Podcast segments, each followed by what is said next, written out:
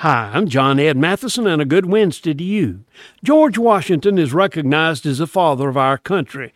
An insight into his life is revealed in the following prayer that he prayed O eternal and everlasting God, direct my thoughts, words, and work. Wash away my sins in the immaculate blood of the Lamb, and purge my heart by thy Holy Spirit.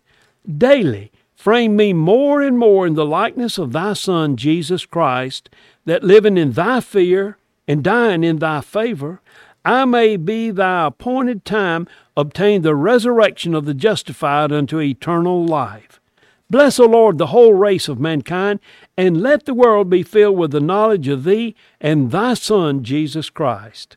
Hey, as he is recognized as the father of our country, are we following the example of our nation's father? And more importantly, are we following our heavenly father?